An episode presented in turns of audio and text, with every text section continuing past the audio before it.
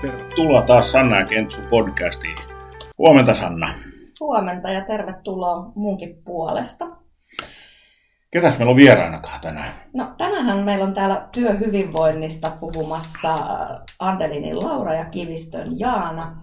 Ja Laura on ollutkin meidän vieraana jo aikaisemmin, mutta kerran vielä vähän, että kuka sä oot. Tervehdys kaikille. Mä oon Laura Andelin terveisiä aurinkoisesta Järvenpäästä. Mä oon psykoterapeutti erikoistunut trauma- ja kiintymyssuhdetyöskentelyyn ja lapset, nuoret, perheet ja mielen hyvinvointi. Se on se, mikä mua innostaa. Yes. Mitäs Jaana, kerro kuka sä oot? Joo, hei, hei omasta puolestani myös. on tosiaan Jaana Kivistö, on peruskoulutukseltani sosiaalityöntekijä ja perheterapeutti myös kriiseihin ja traumoihin erikoistunut sekä koulutuksessa että työelämässä pitkään tehnyt lastensuojelussa ja vähän muidenkin perheiden kanssa töitä. Kiitos. Todella mielenkiintoinen tausta teillä molemmilla. Kyllä. Tota, me ajateltiin, että tänään, paitsi että puhuttaisiin niin työhyvinvoinnista yleensäkin, niin nyt kun ollaan lastensuojelussa, niin, niin haastavista asiakastilanteista. Ja sitten vähän siitä, että, että miten sitä niin kuin työhyvinvointia voi ylläpitää ja lisätä huolimatta niistä haastavista asiakastilanteista. Niin kertokaa vähän, että, että, että mitä niin kuin tähän asti on pyritty tekemään. Tämä on tosi laaja ja samalla erittäin mielenkiintoinen kysymys en osaa vastata siihen, mitä kaikkea on tehty, mutta tiedän, että paljon. Ja ajattelen myös näin, että jokainen yritys on aina kotiin päin. Mm. Et nyt jos mietin oman parinkymmentä vuotta kestäneen uran aikana, niin se mistä on kovin iloinen, niin tietoisuus siitä, että meillä esimerkiksi lastensuojelusektorilla on paljon haastavia ja kuormittavia työtilanteita ja ne heijastuu jokaiseen yksilöllisesti mm. eri tavalla, niin tämä tietoisuus on lisääntynyt paljon. Mm. Ja nyt kun meillä on tietysti tietoa siitä, että me jokainen kuormitutaan eri tavalla, siihen liittyy meidän omat elämäntapahtumat, kiintymyssuhteet ja aikaisemmat kokemukset, niin tämän tiedon kautta me löydetään parempia välineitä myös vaikuttaa ja vahvistaa sitä hyvinvointia. Kyllä. Ja var, varmaan sille, jos ajattelee vähän yhteiskunnallisesti eri näkökulmasta, niin meillähän on tietenkin lastensuojelussa, kun on avo- ja sijaishuolto, niin siellä on vähän eri tavallaan samaa genreä, mutta vähän erilaiset näkökulmat kuitenkin, että, että mistä näkökulmasta katsotaan tilannetta. Ja sitten kun ajattelee taas lastensuojelua, niin meillä on siellä erilaisia lainsäädäntöjä, milloin niin 30-luvulla, 80-luvulla nyt tämä nykyisin, mitä ehkä muutetaankin jo jossain mm. määrin, niin miten ne on tavallaan tuonut niitä reunaehtoja ja myös sitä kautta niin ehkä heijastaa semmoista yhteiskunnan kehitystä, mistä päästään siihen työhyvinvointiin, että miten se työhyvinvointi on kehittynyt ja niin kuin Laura sanoi, että se on vähitellen alkanut mennä eteenpäin ja se on niin kuin ylipäänsä sosiaalialalla edes alettu tiedostaa, mm. koska tämä on ollut ehkä tämmöinen järkälle, missä ei kauheasti ole mietitty, että miltä minusta tuntuu tai miten pitäisi mennä tästä eteenpäin tai mikä minua auttaisi. Että on vähän tehty mm. semmoisia tefloneita, mm. jotta työssä jaksaa, mutta se ei ole ehkä nykytietämyksellä ihan se paras keino. Toi on muuten ihan totta mm. ja, ja itsekin tässä niin kuin, muutaman kymmenen vuoden kokemuksella, niin niin sehän oli vähän semmoista, että sakit up ja, ja niin kuin kasaa itsestyyppistä. Kyllä. Kyllä. Et, et niin kuin ei ollut todellakaan tilaa sille omalle yksilölliselle reagoinnille. Joo, ja mulle tulee mieleen, muistan silloin kun aikoinaan niin kuin opiskelija tein ensimmäisiä työharjoitteluita ja sai jotenkin kokea sitä, mikä tämä on tämä ala monimuotoisuudessaan, niin silloin esimerkiksi paljon puhuttiin vähän tämmöisestä ajattelutapasta, että hei, otappa mukaan se, että työasiat jäävät työpaikalle. Ja, Kyllä. ja sehän on helpommin sanottu kuin tehty. Kyllä. Me ihmiset reagoidaan, meidän kuuluukin reagoida tämän päivän tietämyksen mukaan. Niin jotenkin mä ajattelin, että se on myös aika vapauttavaa ja armollista, että että meidän, meidän elimistö ja mieli ja keho kulkee yhdessä ja me saadaan reagoida – mutta se, että me tultaisiin tietoiseksi, miten just mä reagoin mm. ja miten mä voin taas jotenkin vakauttaa ja vahvistaa sitä hyvinvointia, niin siinä on musta paljon semmoista, mistä mä oon iloinen tämän mm. kehityksen kanssa. Ja sitten oikeastaan kun mietitään toisinpäinkin, niin ennenhän sanottiin sitä, että, että sulla on työminä ja sitten sulla on se kotiminä ja, ja se kotiminä ei saa tulla sinne työpaikalle. Ja nyt sillä tietotaidolla, mitä me tiedetään, niin eihän me voida estää mm. sitä millään tavalla. Ja tuohon varmaan se, mitä lastensuojelussa on niin kuin kehittynyt valtakunnallisesti ja toivottavasti menee vielä eteenpäin, niin on systeeminen lastensuojelu, missä koko ajan mennään lähemmäksi sitä, mitä minä tuon siihen asiakasprosessiin. Mm. Ja se, mitä Laura sanoi, että, että pitää miettiä just niistä omista lähtökohdista.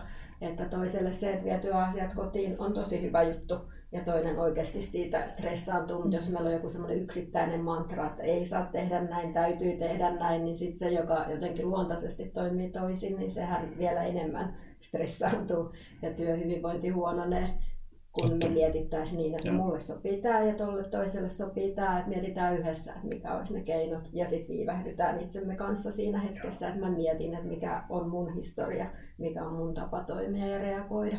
Niin se on mun mielestä jotenkin tätä päivää.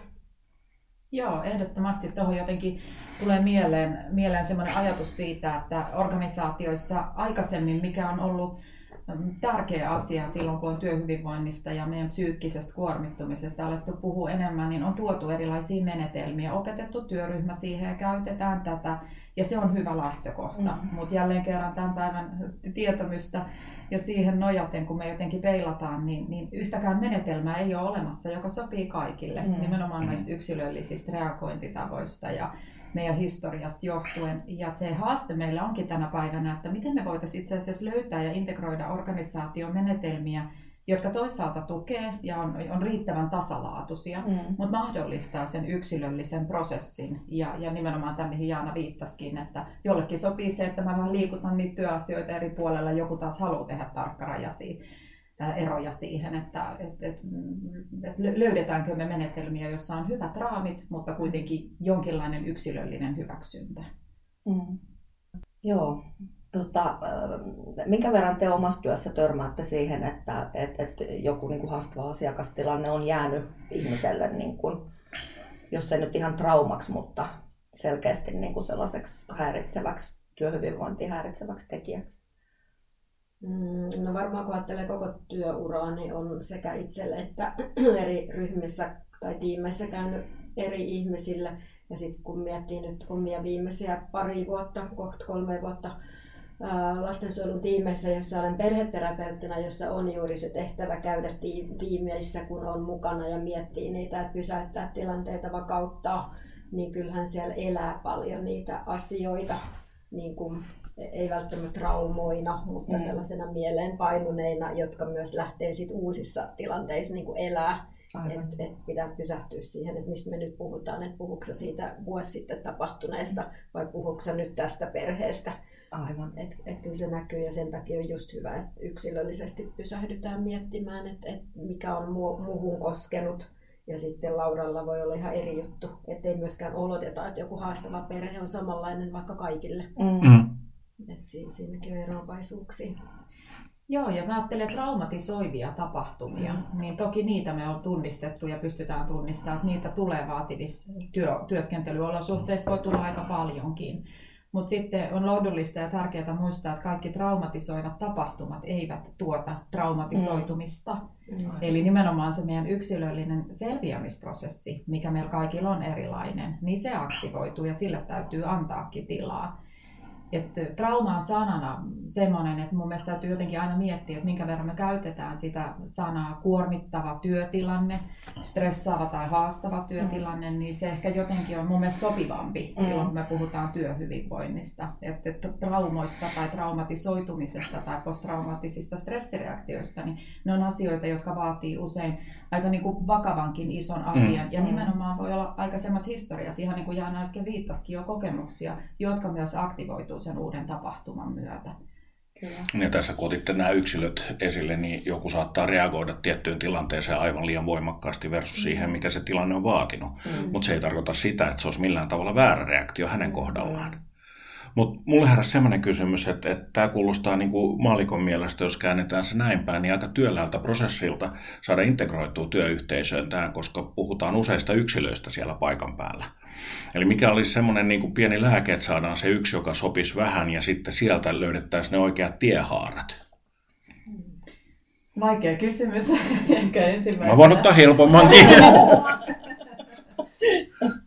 varmaan semmoista ihan niin kuin kattavaa vastausta on niin kuin mahdotonkin antaa, mutta tietoisuustaitojen, itsetuntemuksen, mm. ihan teoreettisen tiedon vahvistaminen siitä, että mitä tarkoittaa kuormittuminen, mm. mikä on normaalia, mm. miten ihmisten kuuluu reagoida Ja sitten ehkä niiden merkkien tunnistamisen vahvistaminen, että mistä mä tiedän, jos mä kuormitun liikaa tai, tai mitkä oireet viittaa siihen. Tarkoitan esimerkiksi silloin, jos ihan käytännössä työntekijä huomaisi, että vaikka yli kahden viikon ajan, useiden viikkojen ajan hän herää vaikka painajaisuni, jossa on jotain toistuvia muistikuvia tapahtuneista, on selkeästi alavireinen, ylivireinen, voi olla hermostuneisuutta, vaikeutta olla sosiaalisissa suhteissa, syömiseen, muuta uneen liittyvää häiriöä, niin jos tämän tyyppiset itselleen epätyypilliset mekanismit jää päälle ja, ja mä jotenkin tunnen itseni riittävän hyvin ja ehkä joitain tietoisuustaitoja, joilla mä tarkoitan sitä, että mä tietäisin jo mekanismeja, joilla mä voin rauhoittaa ja mm. vakauttaa itseäni,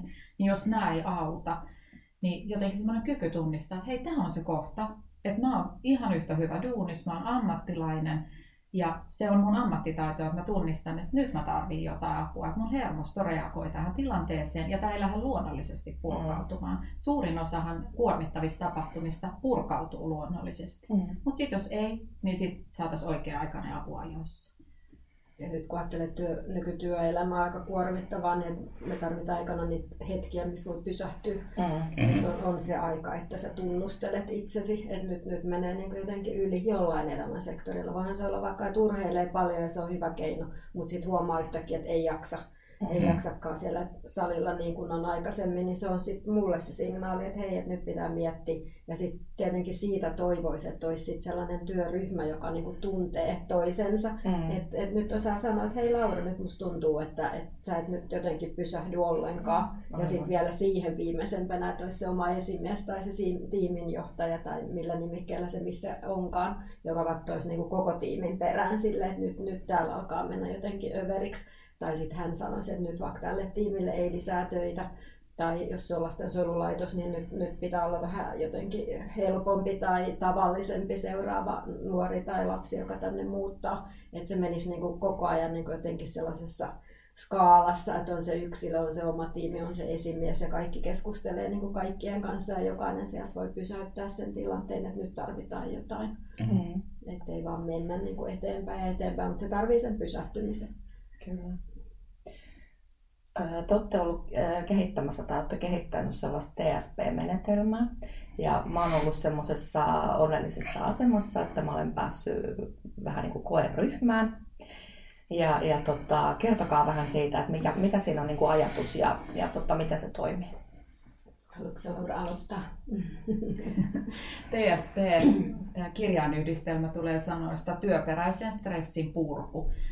Ja tämä menetelmä on Jaanan kanssa kehitetty meidän, meidän niin kuin monimuotoisen kokemuksen taustalta. Eli teorioitahan maailmassa on jo paljon ja ne on erinomaisia. Ja me on tähän taustalle valittu oikeastaan semmoista neljä teoreettista lähestymistapaa, jotka me on koettu omassa työhistoriassa sekä kouluttajina ja työntekijöinä. Ja psykoterapeutteina, perheterapeutteina semmoisiksi, millä on hyvä vaste. Eli näistä menetelmistä tulevat harjoitukset tai tieto on, on niin kuin parhaiten jotenkin istunut organisaatioiden sisään.